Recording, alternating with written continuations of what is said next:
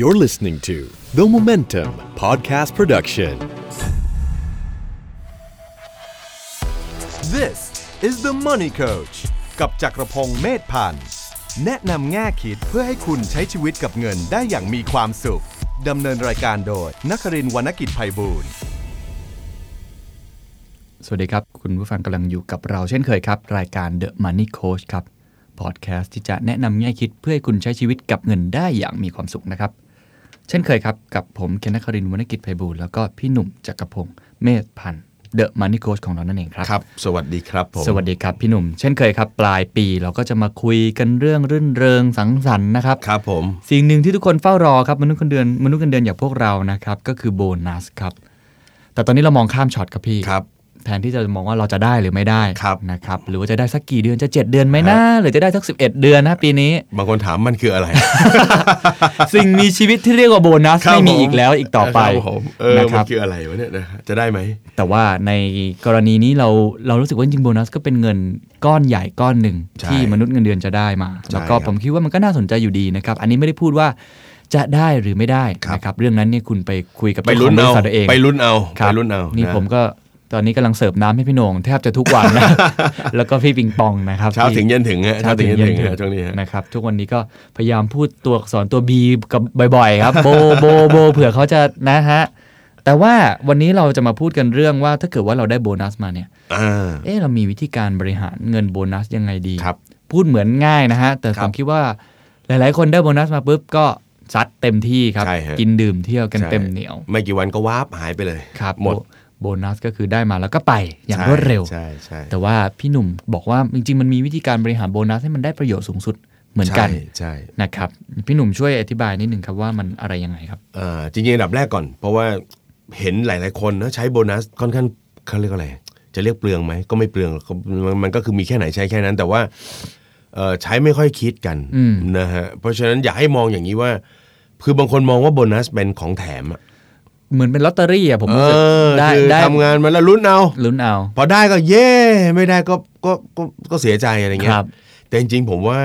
โบนัสเนี่ยถ้ามองจากมุมนายจ้างเนี่ยเวลาเขาคิดเขาคำนวณเนี่ยเขาคำนวณจากผลประกอบการ อืม ซึ่งมันก็คือน้ำพักน้ำแรงพวกเรานั่นแหละ อืม นะครับเพราะฉะนั้น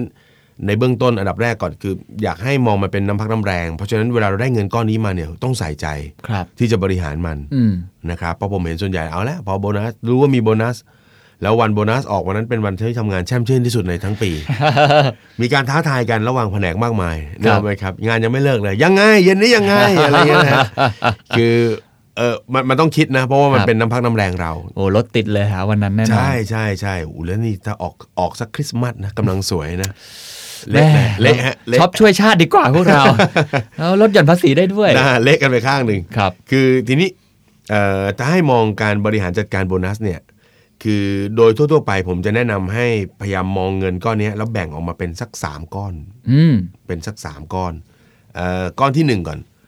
คือผมเวลาเราได้เงินพิเศษมาอยากให้มองถึงเรื่องภาระที่เคยมีในอดีต ครับ นั่นก็คือเรื่องหนี้ อืมอืมอืม แน่นอนครับว่ามันมีบางคนที่เวลาได้โบนัสมาแล้วบางทีไม่คิดเลยไง ครับ เอาโบนัสไปจ่ายหนี้ โปะหมด ทั้งทั้งที่เงินทั้งก้อนของโบนัสมันเคลียร์หนี้ทั้งหมดไม่ได้ อืม ยกตัวอย่างเช่น ที่ฮิตมากที่สุดคือค่าบ้าน ครับ โอ้ได้โบนัสมาเป็นแสน ก็บอกตัวเองว่าโปะบ้านเลย อืม จะได้หมดบ้านหมดบ้านจะได้หมดหนี้เร็ว อืม ๆเขามีสำนวนแซวเล่นๆนะเขาบอกว่าบ้านจะได้อยู่ห่างแบงค์ บ้านไม่ติดแบงค์ อ่า นะมีมุกมีมุก คือมันก็อาจจะไม่ไม่ใช่เรื่องที่ดีทั้งหมด ครับ นะเพราะว่ามันเป็นเงินพิเศษ ซึ่งเราสามารถจัดสรรและใช้ประโยชน์ได้มากกว่านั้น อืม การที่เราทุ่มไปกับหนี้ที่ทั้งก้อนซึ่งมันมันปิดหมดไม่ได้เนี่ย อืม มันเหมือนกับโอ้โห มันทำให้เรารู้สึกเรื่องอะไรอะห่อเหี่ยวเนอะได้เงินมาเท่าไหร่ก็ถมใส่ลงไปที่ตรงนั้นน่ะ อืม เพราะฉะนั้นไม่ดี ส่วนหนึ่งให้หนี้อีกส่วนหนึ่งอยากให้มาเรื่องของการออม อืม นะฮะการออมจะเป็นเรื่องของการสะสมเป็นตัวเงินก็ได้ หรือเอาไปใช้ในเรื่องของการลงทุนที่อาจจะได้สิทธิประโยชน์ทางภาษีก็ได้ อืม นะครับ ส่วนที่สามซึ่งผมคิดว่าก็ยังมีความสำคัญอยู่ ก็คือเรื่องของการเอาไปเติมเต็มความสุข อืม คือไม่ควรนะบางคนก็จ่ายหนี้ทั้งหมด บางคนก็ไปเก็บออมเต็มๆ ถ้าไม่มีหนี้เนาะ ครับ ก็ไปเก็บออมเต็มๆ ทั้งหมดอย่างเงี้ยก็ก็ไม่เวิร์ก อืม คือเราเหนื่อยมาทั้งปี อืม แล้วก็ช่วงเวลาของปีใหม่เป็นช่วงเวลาที่มันมีวันหยุดยาวๆเนอะ ครับ ซึ่งการพักระหว่างปีเราพักวันสองวันปีมันไม่หายเหนื่อยอะ อืม ถ้าเราได้หนึ่งหนึ่งสัปดาห์ที่เราวางแผนดีๆ ครับก็ยังไม่หายเหนื่อยอยู่ดีครับ เอ๊ะเพื่ออะไรเนี่ย แล้วก็เราก็จัดสักหน่อยหนึ่ง ครับ เพื่อจะให้เติมเต็มชีวิต จะซื้อของพิเศษให้ตัวเองเป็น อืม รางวัลก็ได้ อืม งั้นเพราะฉะนั้นในเบื้องต้นก่อน ก่อนที่จะไปลงในรายละเอียดก็คือ มันน่าจะมีสักสามส่วน แบ่งเงินเป็นสามก้อน อ่า สัดส่วนต้องเท่ากันไหมครับ หรือยังไงดีฮะ แล้วแต่ แล้วแต่ แล้วแต่ถ้าเกิดว่าเรากำลังอยู่ในช่วงวิกฤตทางการเงินอย่างเงี้ย มันก็อาจจะมีเงินไหลมาส่วนที่เป็นเอ่อเรื่องของหนี้เยอะ อืม กว่าส่วนอื่นหน่อย ครับ นะครับแต่ก็ไม่แนะนำว่าทั้งหมด อาจจะเป็นหนักมาถึง 50%ได้ อืม แล้วก็อีกสองส่วน 25 25 อืม ทำไมบางคนบอกแหมโค้ชจัดซะอย่างโบนัสเป็นแสนนะ มันจะแสนหรือไม่กี่หมื่นก็เหมือนกัน ครับ มันก็คิดหลักเดียวกัน มัน ได้ ก็คือ ทั้หด เงินก้อนก้อนหนึ่ง มัน นะ ก็คือที่เรา เงิน ได้ ก้อน มา ก้อนหนึ่งที่ที่ที่เข้ามา ครับ นะครับเอ่อส่วนส่วนเปอร์เซ็นต์เนี่ยมันแล้วแต่ อืม แล้วแต่คนว่าถ้าเกิดอย่างที่บอกถ้ามีหนี้ก็อาจจะไปที่หนี้ห้าสิบเปอร์เซ็นต์ อืม ถ้าไม่มีหนี้สวยงามเลย ครับ หรือว่าไม่ใช่ไม่มีหนี้คือยังไม่มีความจำเป็นที่อยากจะไปโปะอะไรเป็นพิเศษ เช่นหนี้บัตรเครดิตไม่ได้มี อืม อาจจะมีแค่บ้านกับรถซึ่งเราส่งเป็นค่างวดตามปกติไป ครับ หรือว่าได้ทำตามแบบที่พี่หนุ่มบอกก็คือเรา ท เฉ ยอย ลี่ยทยอยจ่าย อ่า เพิ่มขึ้นแล้วอย่างสิบเปอร์เซ็นต์สิบ ใช่ เปอร์เซ็นต์อย่างเงี้ย ใช่ใช่อย่างนี้เราก็อาจจะมาโฟโฟกัสที่ 2 อย่างก็คือครับ การออมกับการเติมเต็มความสุขให้ชีวิต อืม อ่ะก็อาจจะแบ่งอย่างละครึ่งก็ได้ ครับ อ่าแบบนี้เป็นต้น เพราะฉะนั้นสัดส่วนในการจัดว่าอันไหนลงอย่างไรแล้วแต่บุคคล อืม เรื่องนี้ไม่มีข้อจำกัด ครับ ครับผม แล้วอย่างการออมเนี่ยนะครับ เราควรจะออมแบบไหน ทิ้งไว้เฉยๆดีไหมฮะ ปล่อยไว้โบนัสไว้กับเงินฝากหรือยังไงดีค เอ รับ อจริง ๆ ต้องบอกอย่างนี้ฮะคือเมื่อไหร่มันเป็นแทบจะเป็นลักษณะของพฤติกรรมมนุษย์นะ อืม ถ้าเราทิ้งโบนัสไว้ในบัญชีเงินเดือนอะซึ่งเป็นบัญชีที่เราทำเอทีเอ็มอะ อืม มันมักจะไหล เออ เหมือนมันมีรูรั่วปะครับ รู้สึกหลายครั้งแล้วเหมือนกั มัน น จะดูมันจะดูเป็นเดือนที่อิ่มเอมมากไงเฮ้ยมีเยอะเว้ยเออ ใช้เท่าไหร่ก็ไม่หมดเว้ย จัด เจ๋ง ไป เจ๋ง ซูชิ เออ จัดไป เพราะฉะนั้นจริงๆแล้วเนี่ย ชบู ถ้าเป็นไปได้คือให้ให้จัดแยกออกมาก่อน อ๋อ พี่หนุ่มแนะนำอย่างนี้เลย แยกออกมาคือโบนัสจะแยกออกมาจากบัญชีเงินเงินใช้ทั้งเดือนนั้นนะครับ แยกออกมา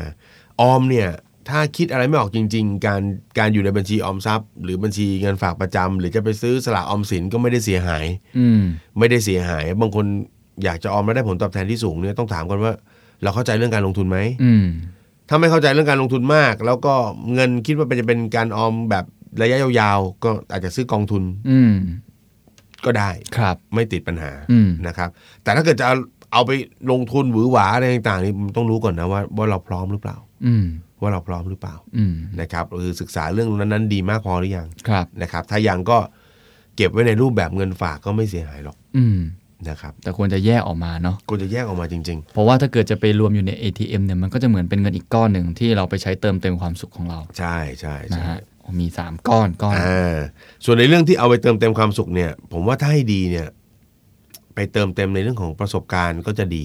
ครับ เพราะว่าเขาเขาก็มีการวิจัยกันนะเขาบอกว่าเมื่อไหร่ที่เราจ่ายเงินให้กับข้าวของเครื่องใช้เนี่ย เดี๋ยวมันก็จะเก่า อืม แล้วเราก็ลืมมันไปได้ อืม แต่ถ้าเราจ่ายให้สิ่งที่เป็นประสบการณ์ ครับ เช่นการท่องเที่ยว อืม หรือมีกิจกรรมสำคัญสำคัญกับครอบครัว ครับ ไอ้พวกเนี้ยมันคือประสบการณ์ซึ่งซึ่งมันจะอยู่กับเราเราไปอีกนานๆเลย อืม สิ่งที่ไม่ควรจะไปไปจับเออไม่ใช่ฮะสิ่งที่ไม่ควรจะเอาไปใช้เป็นเติมเต็มความสุข ครับ สำหรับเงินโบนัสก็คือการเอาไปเป็นฐานของการสร้างภาระเพิ่ม เช่น ได้โบนัสมาปุ๊บก็เอาไปดาวน์ รถ เอาแล้วนึกออกไหมพอ จัด เรา สันหน่อยชุดใหญ่ เออเอาละได้มาแสนหนึ่งอะดาวใส่รถไป แล้วก็ที่เหลือเอาที่มันมีภาระยาวไง อืม ที่มันมีภาระยาว ซึ่งซึ่งต้องพิจารณาเราต้องระมัดระวังอีก ครับ เพราะฉะนั้นจ่ายในรูปแบบประสบการณ์ อืม การท่องเที่ยวจัดกิจกรรมวันปีใหม่ในครอบครัว ให้ ครับ มีคนในครอบครัวมาไอ้ยนั่นน่าจะดีกว่า ครับ น่าจะดีกว่า อย่างพี่หนุ่มเคยเขียนบทความเกี่ยวกับการลงทุนที่คุ้มค่า ครับ มี 3 อย่างอะไรเงี้ย ใช่ อยากให้ ใช่ พี่หนุ่มพูดอีกสักครั้งหนึ่งก็ดูเป็นประโยชน์มากนะครับ เออ ต่อคนทั่วๆไป เพราะว่าส่วนใหญ่คนก็จะมักจะคิดว่า การลงทุนก็คือไปซื้อเนี่ยลงทุนต่างๆ เพื่อให้เงินมันงอกเงย ครับ หรือว่าอาไปซื้อสิ่งของ ใช่ วัตถุมาใช้ แต่ ใช่ พี่หนุ่มมองอีกอย่างหนึ่งคือ 3 อย่างนั้นน่าสนใจมากครับ คือสุดท้ายทั้งหมดเนี่ยไม่ว่าจะเราจะลงทุนอะไรก็ตามเพื่อหาความมั่งคั่งร่ำรวยให้ชีวิตนะครับ สุดท้ายลึกๆต้องถามดีๆว่ามันมันมันอะไรที่มันเราทำทั้งหมดไปเพื่อตอบโจทย์อะไร อืม นะครับผมคิดว่ามันคือความสุขของตัวเรานั่นแหละ อืม ถูกไหมฮะ เพราะฉะนั้นเวลามีคนมาถามเยอะ ลงทุนอะไรดี ลงทุนอะไรแล้วจะรวยอะไรอย่างเงี้ยนะ อืม ถ้ามีเงินสักก้อนหนึ่งเอาไปทำอะไรดีอย่างเงี้ อื ย ม ผมคิดว่าการลงทุนในตัวเองเนี่ยเนี่ยเป็นเรื่องที่สำคัญที่สุด อืม อันดับแรก ๆ เลย ครับ คือเวลาที่ผม แนะนำใครก็บอกเฮ้ยดูแลสุขภาพนะ อืม ใช้จ่ายเพื่อสุขภาพกันให้ดี อืม นะครับเอ่อใช้จ่ายเพื่อสุขภาพเนี่ย มันไม่ใช่บางทีมันไม่ได้จับจ่ายเป็นตัวเงินนะบางทีมันจับจ่ายเป็นเวลา อืม นะครับอย่างเช่นเขาทำงานวิจัยกันแล้วเขาบอกว่า มนุษย์เราที่มีสุขภาพมีปัญหาเนี่ยคีย์สำคัญที่สุดเนี่ย คนก็ถามบอกเอ้มันเป็นการกินอาหารหรือเปล่า มันเกี่ยวข้องกับการออกกำลังกาย เกี่ยวข้องกับการพักผ่อน เกี่ยวกับข้องกับการดูแลสุขภาพจิต อืม อารมณ์อะไรเงี้ยเขา อืม บอกว่าอันดับที่หนึ่งที่มันเป็นคีย์แล้วก็ผูกพันทุกตัวคือการนอนนะ อืม การนอนเลยฮะซึ่งตัวเลขที่เขาออกมาแล้วไม่ใช่หกนะเป็นเจ็ด เจ็ดชั่วโมง โอ้ต้องเจ็ดชั่วโมงเพ ครับ ราะฉะนั้นเรานอนดีก็กินอิ่มมาเราตื่นขึ้นมาลูกเราก็จะหิวตามเวลา อืม ไม่ใช่ตื่นมาแล้วก็ไม่อยากกินอะไร ครับ เนอะทำให้โภชนาการเราเพี้ยน เรากินเออเราพักผ่อนตรงเวลา หรือพักผ่อนได้เยอะ เราก็มีมีแรงออกกำลังกาย ครับ ไม่ใช่ง่วงเหงาหาวนอนไม่อยากทำอะไรเลย รวยแค่ไหนถ้าหัวลงหมอนแล้วนอนไม่หลับก็ไม่มีความสุขนะ ใช่ครับใช่ครับใช่ครับ อันนี้มันมีผลวิจัยนะครับ คำนี้ดีครับขอซื้อ ครับผมได้ครับ เชิญครับ แพงหน่อยนะ ฮะนี่ก็ก๊อปเข้ามาเหมือนกัน มีมันมีบทวิจัย เออ ผลวิจัยหนึ่งที่ที่เพิ่งลงเดอะโมเมนตัมไปน่าสนใจ ครับ ไม่แน่ใจว่าคุณผู้อ่ะผู้ผู้ฟังหรือพี่หนุ่มได้อ่านหรือเปล่า ครับ เขาบอกว่าการนอนเหมือนที่พี่หนุ่มพูดเลยครับ คือ ต้องนอนอย่างน้อยเนี่ยเจ็ดชั่วโมง อืม ถ้านอนน้อยก็ 6 ชั่วโมงเนี่ยมันจะเกิดภาวะโรคอื่นๆตามมา แต่เขามีผลวิจัยหนึ่งอย่างหนึ่งที่น่าสนใจของอเมริกานะครับว่า ครับ เขาไปสำรวจครับว่ากลุ่มคนที่เป็นแรงงานหลักเนี่ย ถ้าเกิดนอนน้อยลง6ชั่วเหลือ 6 ชั่วโมงเนี่ย ครับ มันจะสูญเสียรายได้ไปเท่าไหร่ โอ้ เขาคิดถึงขนาดนั้น แต่ผมไม่แน่ใจว่าเขามีมาตรวัดอะไรของเขานะ ครับ แต่เขาคิดต่อไปเช่นจำนวนชั่วโมงมาการทำงานจะลดลงเพราะป่วยเพิ่มขึ้น อืม สภาพร่างกายไม่ฟิตเต็มร้อย เอออ อะไรเงี้ย คือเขาจะสูญเสียเวลาในกับการชั่วโมงการทำงาน working day เนี่ยฮะ working hour เนี่ยประมาณหมือล้านกว่าชั่วโมง ครับ กับการนอนน้อยแค่ชั่วแค่ชั่วโมงเดียวนะครับ ของคน โอ้โห ของคนกลุ่มตัวอย่างหลายหลายหลายล้านคนเนะครับ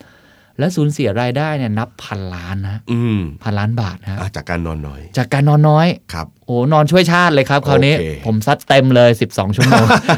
อันนั้นเยอะเกินละ เออแต่แต่ว่าเออเราไม่เคยคิดไงครับว่าการนอนจริง ๆ มันส่งผลต่อ จริง รายได้ประเทศด้วย แล้วเขาก็ เออ เขาก็เทียบให้ดูกับประเทศอื่น ๆ ที่มีอัตราการนอนของของคนในประเทศที่มากกว่า 7 ชั่วโมงเนี่ย ๆ อืม จะส่งผลดียังไงบ้าง ครับ นะฮะแต่เรื่องนี้จริงนะครับ คือ เออ มีความ เป็นเชิงประสิทธิภาพด้วยเนาะ ครับ ใช่ไหมอืม เก่งแค่ไหนประสบความสำเร็จแค่ไหน หรือว่าเรามีเงินเยอะแค่ไหน ถ้าหัวลงหมอนแล้วเราต้องใช้ยานอนหลับนี่คือ ไม่ดีแล้ว ไม่ดีแล้ว ไม่ดีแล้ว นะฮะปลายปีเราก็น่าจะได้พักผ่อนกัน ใช่ครับเพราะฉะนั้นที่บอกว่าอันเนี้ยมาลงทุนในตัวเองเนาะเพราะฉะนั้นถ้าเกิดว่าบอกว่าปีนี้มันจะมีโบนัสเข้ามา เราอาจจะเริ่มจัดเงินจัดเวลาเพื่อจะเตรียมทำกิจกรรมอะไรดีๆกับสุขภาพ ครับ นะครับอันที่สองก็คือเรื่องของเอ่อความคิด อืม นะลงทุนเวลากับความคิดการพัฒนา อืม ตัวตนตัวเองก็ได้ ครับ นะครับเอ่อถ้าเกิดอยากจะจ่ายเพื่อเติมเต็มอาจจะหาซื้อหนังสือดี อืม ๆนะเข้าร่วมกิจกรรม อาจจะมีสัมมนาอะไรดี คอร์สดีๆ ใน ครับ พื้นฐานการเงิน ๆ ฝากร้านด้วยนะฮะ คือจริง ๆ แล้วอยากจะบอกว่าอุ้ยบางทีคนเรามันยุคนี้เศรษฐกิจมันเป็นตัวหมุนโลกอะ นะครับ คนเราก็อยากจะไปเรียนโค้งเรียนคอร์สที่มันเป็นการเงินอะไรทั้งหมดเลยแต่ผมพบว่าลูกศิษย์หลาย ๆ คนเนี่ยพอบอกว่ามีเงินก้อนเก็บเงินได้เขาไปเรียนคอร์สที่มันไปเติมเต็ม เติมเต็มตัวเองเนี่ยมันดีเหมือนกันอย่างเช่นบางคนแบบอยากจะเรียนภาษาอยากจะเก่งภาษาอังกฤษมานานแล้วเนี่ ครั ย บ ก็ไปจ่ายภาษาอังกฤษ อยากทำอาหารได้ก็ไปลงเรียนคอร์สทำอาหาร อืมอืม แต่ไอ้ไอ้ต่างๆ เหล่านี้ต่างหากที่มันมีคุณค่าทางจิตใจ แล้วมันทำให้ชีวิตเรามันมันเต็มอ่ะ ครับ เนกอะไหมฮะผมว่าเราลองจ่ายกับสิ่ง อืม ต่าง อืๆมพวกเนี้ยน่าจะดีกว่า ครับ คือคือแหมจะจะบอกว่าไม่ให้ห่วงเรื่องเงินเลยก็ไม่ได้เดี๋ยวไม่มีลูกค้าเอ้ยไม่ใช่ คือคือคือเราเราเราเราทำงานหนัก อืม เราวุ่นวายกับเศรษฐกิจมามากแล้วอะ ครับ เรา นก เค ก รียด ไห มาเยอะนะฮะ ใช่ใช่ฮะเติมเต็มเรื่องสุขภาพเติมเต็มเรื่องพัฒนาความคิดความรู้ความสามารถตัวเรา ครับ ผมว่าเราลองเอาเงินมาจ่ายเรื่องพวกนี้ดู เห็นด้วยนะครับ คือผมเป็นคนที่ปกติเป็นคนประหยัดนะครับ ครับ เป็นคนที่ไม่ได้ใช้จ่ายอะไรฟุ่มเฟื ครั อบ เดี๋ยวย พี่จะทำโพลถามว่าจริงหรือ ไม่นะฮะ จริงเอาในเรื่อง ครับ จริงยก ครับเว้นเรื่องกินนะ ก็แต่ว่าอย่างหนึ่งที่ผมไม่เคยคิดเลยครับ ครับ ในนี้ส่วนตัวเวลาไปไปจับจ่ายใช้สอยที่ไม่เคยคิดใด ๆ ไม่เคยดูราคาเลย คืออ ม การซื้อหนังสือ เป็นอย่างนี้มาตั้งแต่ตั้งแต่เด็ก ๆ ครับ ตั้งแต่วัยรุ่นเพราะคุณพ่อคุณแม่ก็จะปลูกฝังชอบ อืม เวลาซื้อหนังสือดีๆ สักเล่มเนี่ยเขารู้สึกว่าเราเราเป็นการลงทุนให้กับตัวเอง ลงทุน ใช่ ทางความคิด ใช่ แล้วก็หนังสือมันอยู่กับเราอีกนาน นานฮ เพราะฉะนั้นเวลาที่ผมเข้าร้านหนังสือแล้วผมชอบหนังสือเล่มไหนนะผมมักจะไม่ค่อยดูราคา อ่าหยิบได้เลย หยิบได้เลยแล้วก็เดินออกมาเลยครับ ครับอ่ ไม่ เพระฉะนั้น จ่ายตังค์ เฮ้ย จ่ายครับ อันนี้แหละครับ อาชญากรนะ แต่แต่ผมคิดว่ามันได้ประโยชน์คือคือมันเป็นการลงทุนที่เราอาจจะมองไม่เห็นนะครับ ใช่ แต่ว่า ใช่ จริง ๆ แล้ว โดยเฉพาะคนที่ทำงานด้านความคิด ครับ แบบแบบเนี่ยคน ซึ่งซึ่งซึ่งผมคิดว่าทุกอาชีพทำงานด้วยความคิดนะครับ อืม สมัยนี้ทุกคนเป็นเป็นต้องมีความคิดสร้างสรรค์ในการทำงาน ใช่ ไม่ว่าคุณจะทำงานบัญชีก็แล้วแต่ ครับ ก็หาความรู้เพิ่มเติม อืม ก็เป็นสิ่งหนึ่งที่ผมไม่เคยเสียดาย ครับ อันนี้ก็ส่วนตัวนะครับ อืม แล้วก็อย่างที่พี่หนุ่มบอกก็จริงครับในการแบบไปโรงเรียนคอร์สอื่น เพื่อเสริม ด้นนๆ ทักษะเราบ้าง ด้านอื่นๆบ้า ครั ง บ อะคิดถึงแต่เงินเนอะ อืม เงินเงินเงิน พอเราขึ้นปีใหม่เดี๋ยวเราก็กลับมาทำงาน ๆ ครับ ในหัวของการทำงานเราคิดถึงเงินเงินเงิน อืม นะตำแหน่งเลื่อนเงินเดือนขึ้นมีโบนงโบนัสเนี่ย ครับ เราลองกลับมาคิดว่าเฮ้ยเราเราเกิดมาเพื่อใช้ชีวิตที่มีความสุขไง อืม เพราะฉะนั้นเมื่อไหร่ที่มันมีจังหวะที่เราได้เงินพิเศษได้ ครับ เงินอะไรต่างๆมา ซึ่งในจังหวะของการทำงานประจำในแต่ละเดือน ซึ่งรายได้เรามันไม่ได้มากพอที่จะมามาเติบมาตอบโจทย์หรือเติมตรงนี้ได้ อืม ผมว่าพยายามเอามาใส่สิ่งต่างๆ เหล่านี้ ครับ หรือแม้กระทั่งนะครับ การเอาโบนัสส่วนหนึ่งอย่างที่เราบอกกันว่าเราแบ่งส่วนหนึ่งเนี่ยเรามาเติมให้กับครอบครัว อืม หรือคนที่เรารักอย่างที่ผมบอกว่าการจ่ายให้กับประสบการณ์เนี่ยเป็นเรื่องที่ดีมาก ครับ เราจะเก็บสะสมเงินมาส่วนหนึ่งได้เอาเงินจากโบนัสอีกส่วนหนึ่ง ครับ พาครอบครัวเที่ยว อืม คือคือคนเราเนี่ยภาพความทรงจำเนี่ยมันจะไม่ค่อย เราจะไม่ค่อยให้ความสำคัญกับมันหรอก อืม จนวันหนึ่งเมื่อเมื่อเราไม่มีมันแล้วหรืออะไร สูญเสีย ต่างๆ มันไปแล้ว ใช่ นะครับ นี่ผมยังชม Facebook เลยนะ อื ผมชอบ Facebook ไงเพราะตื่นเฟซตื่นขึ้นมาตอนเช้าจะเปิด Facebook เพราะชอบตรงที่มันจะเอาเมมโมรีขึ้นมาให้ดู เพราะปีที่แล้วทำอะไร ใช่ สอง ใช่ ปีที่แล้วทำอะไร ใช่ใช่เพราะฉะนั้นการจ่ายเงินกับประสบการณ์ต่างๆ แบบนี้ ครับ ยิ่งเป็นประสบการณ์ที่ที่เราได้ไปทำอะไรกับคนที่เรารักเนี่ย อืม ยิ่งยอดเยี่ยม จริงครับ แล้ว ยิ่ง ก็ ยอดเยี่ยม ยิ่งเติบโตขึ้นมากเท่าไหร่ผมก็ยิ่งเห็นด้วยกับที่พี่หนุ่มบอกนะค ครั รับ บ เรื่องของการลงทุนในเรื่องประสบการณ์ ครับ หรือว่ากับความสัมพันธ์กับคนรอบข้าง ใช่ บางทีทริปไปเที่ยวสั้น ๆ ด้วยกันต่างจังหวัด ครับ นะครับสองสามวันที่เราไม่ค่อยได้มีเวลาด้วยกันอย่างเงี้ยมันก็ช่วยสร้างความทรงจำดี ใช่ ๆ ให้กับเรานะครับ คือเราใช้ชีวิตด้วยกันโดยที่เราไม่ต้องคิดถึงเรื่องงาน แล้วก็เหมือนกับแบ่งปันความสุขซึ่งกันและกันอย่างเงี้ย ใช่ พอมองย้อนกลับไปมันมันเป็นสิ่งที่ดีนะครับ คือผมคิดว่ามีเงินเท่าไหร่กันเนี่ยย้อนกลับมาอีกแล้ว คือมีเงินเท่าไหร่ก็ก็อาจจะไม่มีความสุขเท่ากับมีความทรงจำดีๆ สักเรื่องหรือสอง ใช่ เรื่อง ครับ เนี่ยซึ่ง ใช่ จริง ๆ เงินใช้ไม่ได้เยอะมาก แต่เราก็สามารถที่จะสร้างความทรงจำดี ๆ ได้ อืม เหมือนกันนะฮะ คือ แต่ก่อนผมก็เป็นคนงกนะผมก็รู้สึก ว่า จะไปเที่ยวทำไมทำไมต้องแบบไปกับที่บ้าน เออ พอยิ่งโตก็ยิ่งรู้สึกแต่ว่า นั่นแหละยิ่งเติบโตเท่าไหร่ยิ่งเราอายุเนี่ยผมสามสิบปีนี้ผมก็ยิ่งรู้สึกนะว่าแบบเออการใช้ชีวิตกับครอบครัวเนี่ย เป็นสิ่งที่แบบมีค่ามาก ผมเห็น Facebook พี่หนุ่มมักจะโพสต์รูปแฟนรูป ไป เอ่อ เที่ยว เด็กน้อยสองคนนะฮะ ใช่ ลูกลิง ใช่ ใช่ไหม ครับ น่ารักมากครับพี่อันนี้อันนี้อันนี้ชื่นชม ครับครับ คืออันนี้เหมือนกันเคยเคยมีลูกศิษย์มาปรึกษาเหมือนกันนะเขาหาเงินเก่งนะเขาหาเงินเก่งมากแล้วก็เอ่อมีปัญหาอย่างหนึ่งคือเขาไม่ค่อยมีเวลา อืม นะครับ แล้วเขาก็จะมาบอกว่าเขาเนี่ยรู้สึกชอบชอบผิดสัญญากับที่บ้าน อืม นะสัญญาว่าจะไปเที่ยวนู่นเที่ยวนี่คือถ้าเป็นช่วงระหว่างปีเนี่ยก็ไม่เป็นอะไรอะ อืม พอมันมาจบท้ายปลายปีมันเป็นช่วงเทศกาลเขาซึ่งลูกๆหรือภรรยาเปิดไปดู Facebook คนอื่นก็จะเห็นเขาไปเที่ยวที่นู่นที่นี่กันมีภาพยิ้มแย้มแจ่มใสก็เขาก็เขาก็ทำแต่งาน อืม นะครับแล้วเขาก็บอกผมว่าไม่รู้จะหาเวลาจริงๆจากไหนไปเที่ยว อืม ผมก็พบว่าคนกลุ่มเนี้ยเจอผมเจอเยอะนะครับ หลายๆครั้งมาเจอเป็นเพราะว่าโอ้เขาไม่ได้ค่อยเตรียม อืม เวลาเขาจัดตารางในชีวิตเนี่ย อืม คนกลุ่มนี้เขาจะชอบ ทิ้งตารางไว้ แล้วก็ค่อยๆเอางานยัดลงไป อืม ยัดลงไป ยัดลงไป แล้วก็ถามตัวเองว่า เมื่อไหร่ที่มีสล็อตเวลาว่างๆก็จะหาเวลาไปเที่ยวกับครอบครัว อื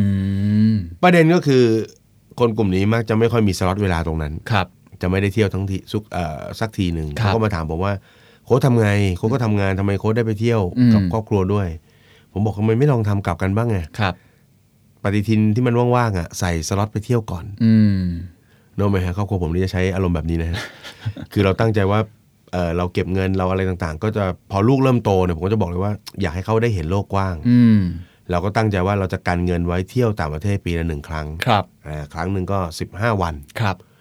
วิธีการของผมคือเอาตารางปีหน้ามา อืม จากนั้นก็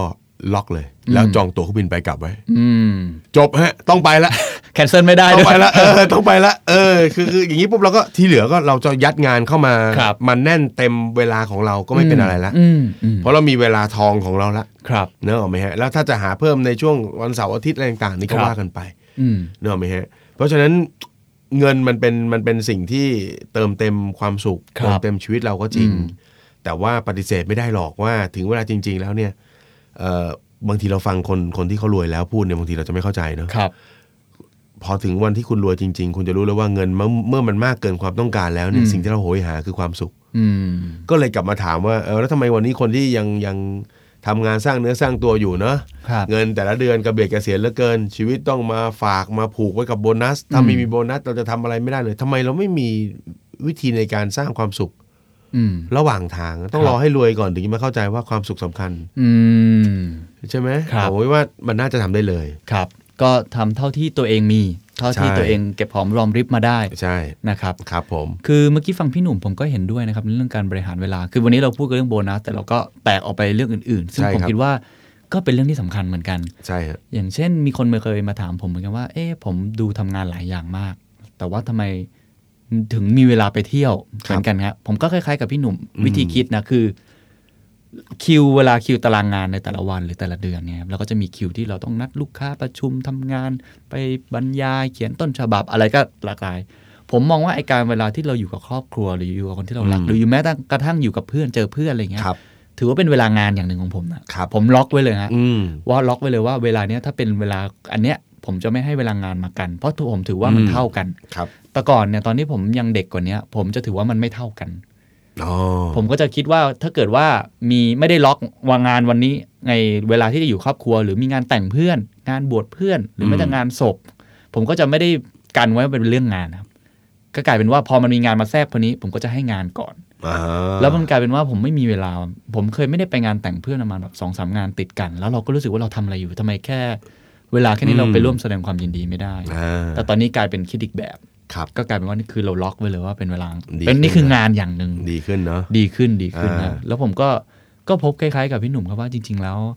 เอ่อการท่องเที่ยวเนี่ยเป็นประสบการณ์ที่ดีมากนะครับ ใช่ การ ใช่ เปิดโลกกว้าง ลงทุนกับเรื่องการที่เราได้ประสบการณ์ไปหาแรงบันดาลใจในต่างประเทศเนี่ยผมผมชอบเหมือนกัน ใช่ใช่ เวลาเราไปเห็นวิถีชีวิตของคนไม่ต้องไปไกลไม่ต้องไปแพงนะคืออยู่ใกล้ๆก็ได้บางทีเราเห็นวัฒนธรรมที่ต่าง ใช่ครับ เอามาใช้ประโยชน์ในกา เฮ้ย ร เมือง งาน ไทย ได้เย ที่ อะ เที่ยวเยอะแยะ ใช่ เมืองไทยเที่ยวเจ๋งๆอีกเยอะเลย แล้วหลายครั้งมันช่วยจุดประกายเราออกมา บางทีเราอยู่กับที่แล้วเราก็คิดอะไรไม่ค่อยออกนะครับ ครับ ผมส่วนใหญ่เนี่ยไม่รู้พี่หนุ่มเป็นหรอผมมักจะคิดอะไรออกตอนอยู่บนเครื่องบินฮะ อืม มันเหมือนเป็นช่วงเวลาเดีย ที่ ว ส่วนใหญ่ที่อยู่ในห้องน้ำครับ ของผมว่าบนเครื่องบิน เหรอ ถ้าเกิดว่าเวลามันถูกล็อก เพราะว่ามันถูกล็อกเอาไว้เล่นเน็ตก็ไม่ได้ทำอะไรก็ไม่ เอ ได้ อจริงๆ แล้วผมก็ จริ จะ ง นั่งแบบเฉยๆแล้วผมก็จะคิดไปเรื่อยส่วนใหญ่จะคิดงานออกตอนนั้น บ่อยมาก ครับเวลาขึ้นเครื่องบิน เออเออ นี่ก็เล่าสู่กันฟัง ครับ สนุก ค ส รับ นุก อันนี้อยากจะพูดนิดหนึ่งก็คือว่า วันนี้เราพูดเรื่องของการจัดการโบนัส ครับ นะที่บอกว่าให้กันไปสามก้อนใช้หนี้ส่วนหนึ่งออมส่วนหนึ่งแล้วก็อีกอันหนึ่งคือเติมเต็มความสุข อืม แล้วเราก็คุยกันมาถึงตรงนี้เนี่ยก็คือการเติมเต็มความสุข ครับ ขีดเส้นใต้นะว่ามันเป็นเติมเต็มความสุข มันไม่ใช่การ โอ้โห เมาหัวทิ่ม อะไรเงี้ยนั่น คือ โห ถูกไหม เต็มเหนียวเลย เอ วัน อ นี้ เออคือคือต้องต้องอย่างนี้ที่ที่พูดเพราะว่า เราพยายามให้เห็นภาพคำว่าเติมเต็มความสุข ครับ เพราะว่าเวลาคุณได้เงินมา แล้วคุณก็เมากันค้างปี โอ้โหดูคิดดูครับบางคนชีวิตดูดูเศร้าเนาะ อืม เมาตั้งแต่ 30 31มึนมึนๆถูกไหมแล้วเราก็เขาเราก็ดูเขาจุดพลุกันแบบงงงๆรู้ไหมฮะ แล้วเราก็ข้ามปีอ่ะโอ้โห อืม เรา ผมพูดคำนี้ดีกว่าว่าเออโหให้คุณ คุณมีสภาพซึ่งไม่ไม่ไม่ดีเลยกับการเริ่มต้นปีใหม่ อืม ๆ ซึ่งคนเขาใช้เป็นไอเดียกันว่า เอ้ย อยากจะเป็นจุดเริ่มต้นดี ครับ คนเราจะใช้จุดเริ่มต้นดีๆอยู่สองจุดก็คือ วันเกิด อืม พอครบรอบวันเกิดอีกทีหนึ่งปุ๊บเอาละฉันจะเป็นคนใหม่เออ ส่วนจะมุ่งมาได้นานหรือเปล่าเดี๋ยวว่ากัน อีกอันหนึงก็คือปีใหม่ ครับ นะครับเพราะฉะนั้นคำว่าเติมเต็มความสุขไอ้ก้อนที่ 3 ที่พูดถึงเนี่ย อืม มันคือเติมแล้วทำให้รู้สึกว่าจิตวิญญาณเรามัน มันดูอิ่ม ดูอุดมสมบูรณ์ ครับ นะครับ ได้อยู่ท่ามกลางเพื่อนๆบางทีไม่ต้องเมากันก็ได้เนาะ อืมงั้นคุยกัน เออแล้วคุยการลํำลึกอดีตนะฮะ ครับ เออ โอ้เป็นความสุขที่สุดนะฮะในการลำลึกอดีตกับเพื่อน ใช่ใช่ใช่หรือไม่ก็พาครอบครัวไปเที่ยวไป ครับ อะไรด้วยกัน ซึ่งอันเนี้ยเขาเรียกว่าเติมเต็มความสุขเพราะฉะนั้นต้องทำให้เข้าใจก่อน ๆครับ ว่าผมไม่ได้หมายถึงกับเขาเรียกอะไรวะเดินสายสังสรร ค์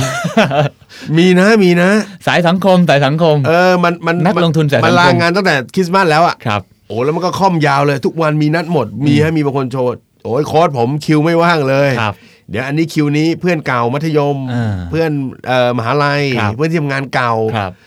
เมาทุกวัน แต่ก่อนผมก็เป็นนะฮะแต่ก่อน อ่ะเป็นเหมือนกัน เป็นเหมือนกัน ใช่ไหม ตอนวัยรุ่น ครับผม ก็อย่างเงี้ยคือมันเป็นความสนุกของวัยช่วงนั้น เออ เราก็อยากจะสนุกอยากจะสังสรรค์แล้วก็เนี่ยพอเริ่มแก่ ก็เริ่มคิดได้อะว่า เออเราควรจะเริ่มต้นปีใหม่ด้วย เอออ อะไรดีๆ ดีกว่า ใช่ใช่ ส่วนใหญ่พี่หนุ่มทำอะไรครับ ช่วงปลายปีนี่ช ช่ ว วน ง ชวนคุณผู้ฟังคุยด้วยนะครับเนี่ย ช่วงปลายปีส่วนใหญ่ จะอยู่กับครอบครัวเป็นหลัก ครับ แล้วก็รีวิวฮะนั่งรีวิว ครับ ชีวิตชีวิตว่ามัน อืม คือผ่านมาอีกปีก็แก่ ครับ ไปอีกปีนึงอะ ครับ นะครับ แล้วก็นั่งทบทวนว่าเราเราผ่านอะไรมาบ้าง อืม เออเราเราเติบโตขึ้นเนาะเรา อืม เก่งขึ้นไหม อืม เรามีความผิดพลาดอะไรที่ที่ทำไป ส่วนใหญ่จะนั่งนึกเรื่องพวกนี้ ครับ เป็นหลักแล้วก็ใช้เวลากับครอบครัว ครับ เพราะฉะนั้นทุกๆ ปีใหม่ก็จะไม่ได้อยู่บ้าน อืม จะเอาจะไปเที่ยวกัน ครับ ไปเที่ยวของของครอบครัวพี่จะไม่ค่อยเป็นแบบ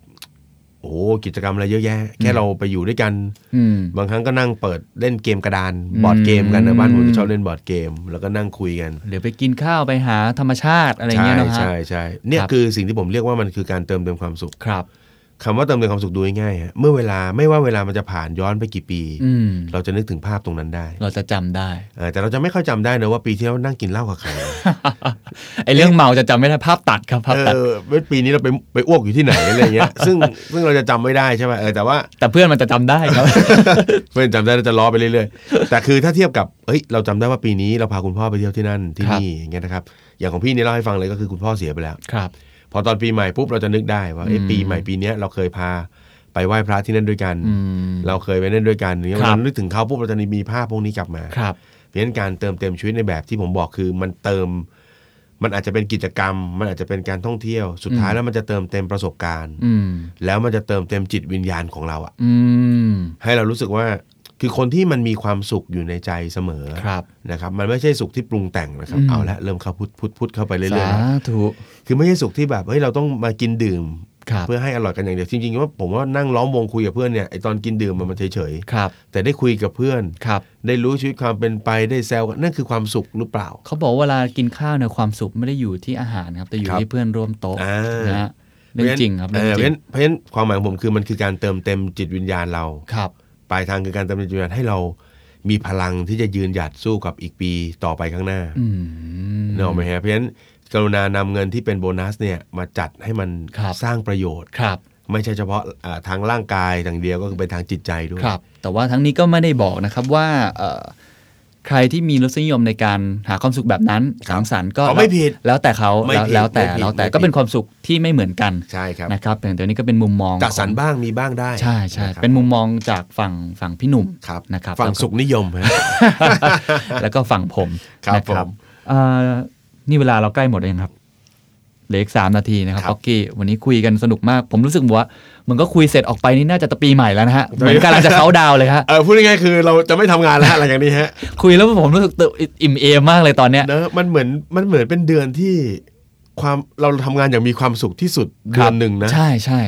คือไม่รู้สิไม่รู้คิดหรือเปล่าว่าเอ้สงกรารก็ไม่เท่าเดือนนี้นะ คือผมรู้สึกว่าเดือนนี้มันเป็นเดือนที่เราทำงานหนัก